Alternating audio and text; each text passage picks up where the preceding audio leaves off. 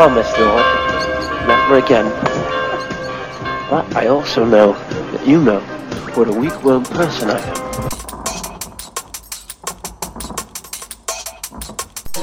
Regret this, Lord. I'm a wonderful person.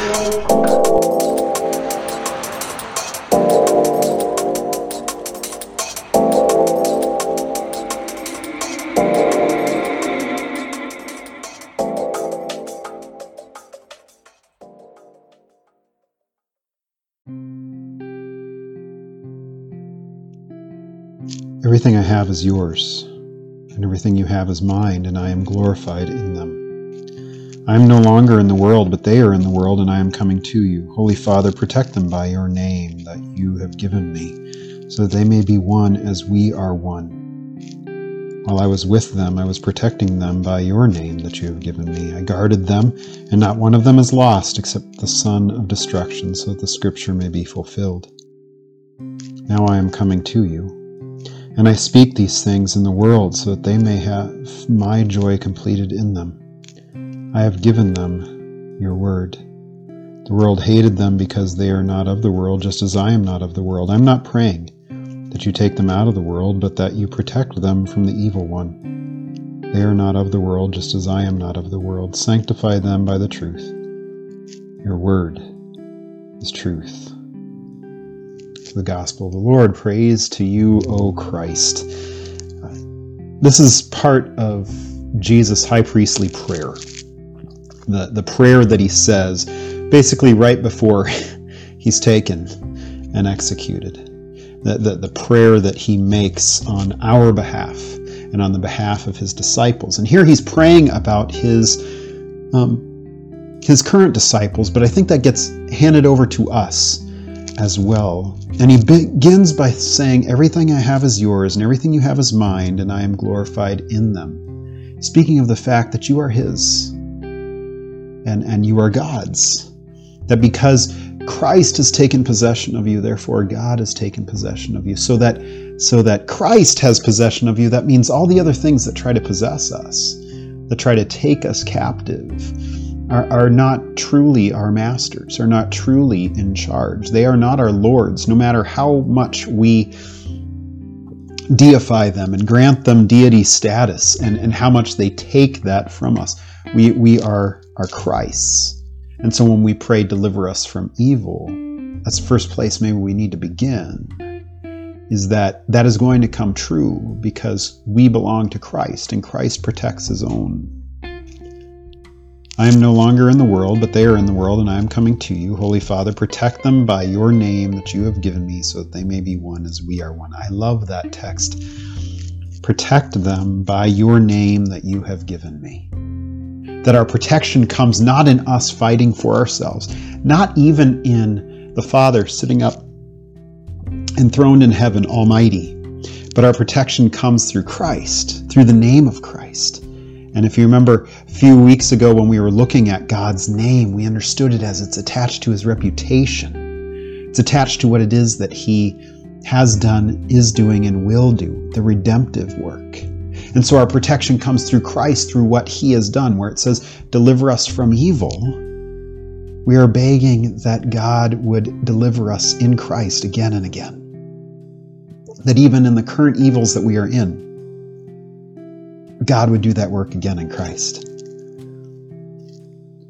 And then he, he speaks about how he's guarded us and, and, and kept us as his own, and he will continue to do that.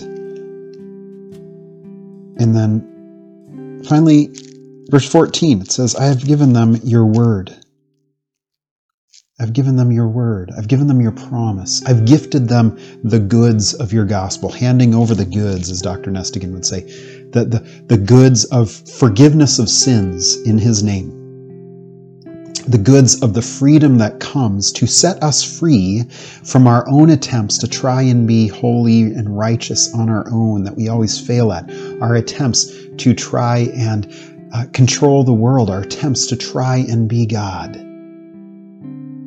And instead, Christ says, No, I've given them your word, your promise, which comes in my name, that they are set free because of me. So, all those attempts that we do to try and find our enoughness, our, our holiness, our ability to save ourselves, they're only found in Christ, not in ourselves. And so, when we pray, deliver us from evil, we are truly praying that we have no power over evil, but Christ does. But Christ does. Then he says, Sanctify them by the truth. Your word is truth. Truth in the sense that God's word, his promise, is true. And that our faith, our trust, is trusting that God's promise is true.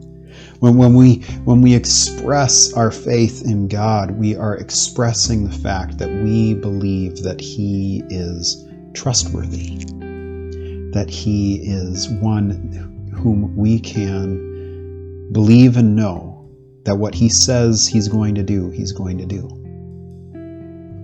So when He says, I'm going to redeem you, He means it.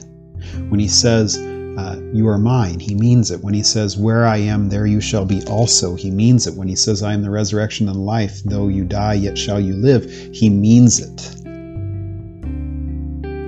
And, and so when His word comes to us, His word of promise,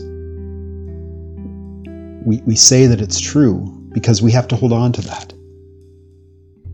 Our faith has to hold on to that. And so when we pray, deliver us from evil, which is what we've been covering this week, we are trusting that He's going to do it.